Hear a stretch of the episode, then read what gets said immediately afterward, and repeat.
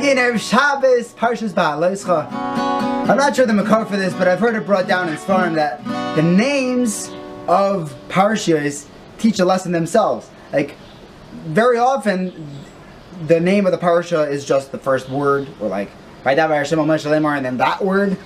Um, but sometimes it's it's really bizarre. Uh, like, Yisrael, like, it's not necessarily the first word, rather it's, it seems to be a title of the parsha that encompasses the whole thing. And Rav Tzadok HaKohen does this a lot. Uh, Rav Tzadok HaKohen says that the first word in a, in a Masechta, in Gemara, has a big fancy box around it because the entire Masechta is encompassed one way or another in that one word. So it's our, jo- our job to figure out each Masechta, how this word means the entire Masechta, you know, Masechta Yuma, Erev, and Sukkah.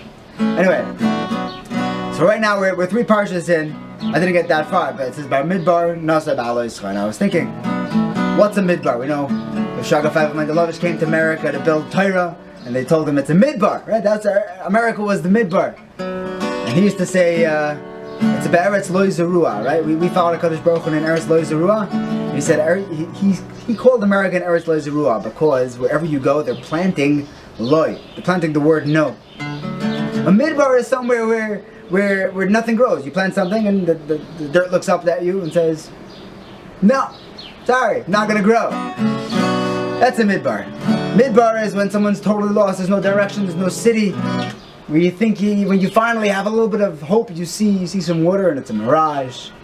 Yush. Midbar is not a good place. It's dark at night, it's cold at night, it's boiling hot and cooking in the day. What are you doing in a midbar? Dr. Taira Nosai.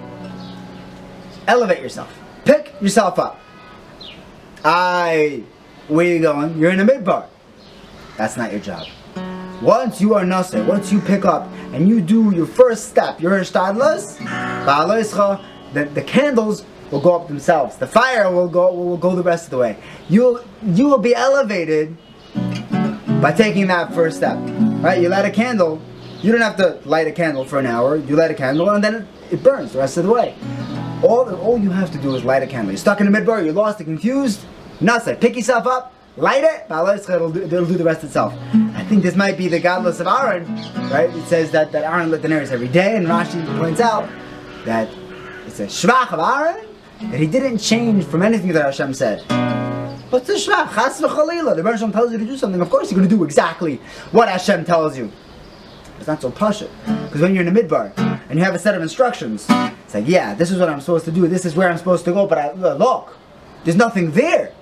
Well, what am I going to do Elamai, Aaron still said, you know what, I'm going to take my step. This is what I have to do. And he took that step, and the Ribono Shel Olam takes care of the rest. There's a, there's a Yid named Rav Yitzchak Wiener who lived in communist Russia, and he's one of the fighters. He's one of the Yidden that, that hung on to, to uh, Yiddishkeit, hung on to the Ribono Shel Olam, but, but despite everything, I mean like everything, the, the KGB was out there. And it wasn't just like a scary thing, it was life and death. This is there's ever a reason, a good excuse to not keep this guy, it was in communist Russia. He was an account, accountant for the government.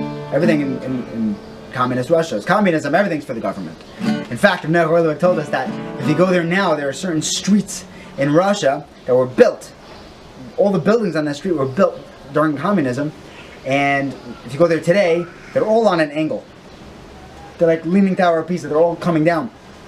What's shot? They look beautiful when they were built, but in order to actually make a buck in communist Russia, if you weren't, you know, Stalin, you had to play the black market.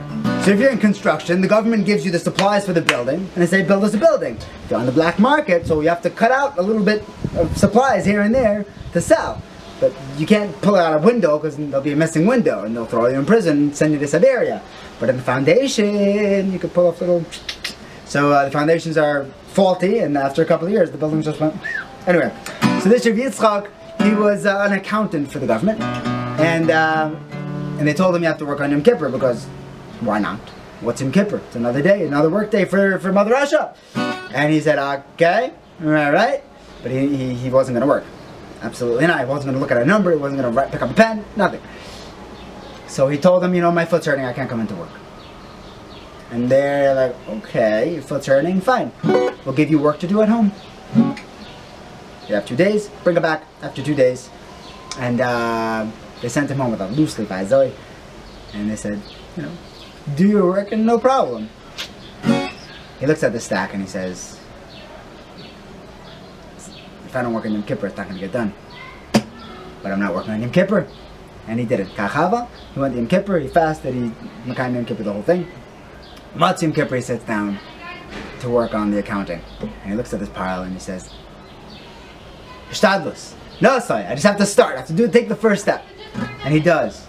And he starts writing. And he says he's writing for hours. One number is crunching and he's going through one paper and he's finally he gets through one thing. They gave him four times the work that they normally give him. He says, this is how he describes it. He said 2 o'clock in the morning he was still working. Papers are due on the desk 9 a.m. He said, a malach came, took my hand, and started writing. He said, the numbers just started pouring out of my mind. Everything just, it just happened. He said, a malach did the rest of my work for me. And the next morning, I walk into my comrades, and I slam down a loose leaf. And I start going through it. Good, good, good, good. He nailed it. He nailed it. Nace Gullah. All you have to do is pick up the pen and do your stadless. What am I supposed to do? I'm supposed to. Am I, am I supposed to be Shemi Yom Kippur? I'm going to be Shemi Yom Kippur. So, the Ribono Shel Olam is going to take us the rest of the way. We should be able to, to see the Yara Hashem. Nisim, Nisim, Gluyim. The Bias Goel Tzedek, the Mervi Amen. Ha-da-dum, da-da-dum, dum, da-dum. Ha-da-dum, da-da-dum.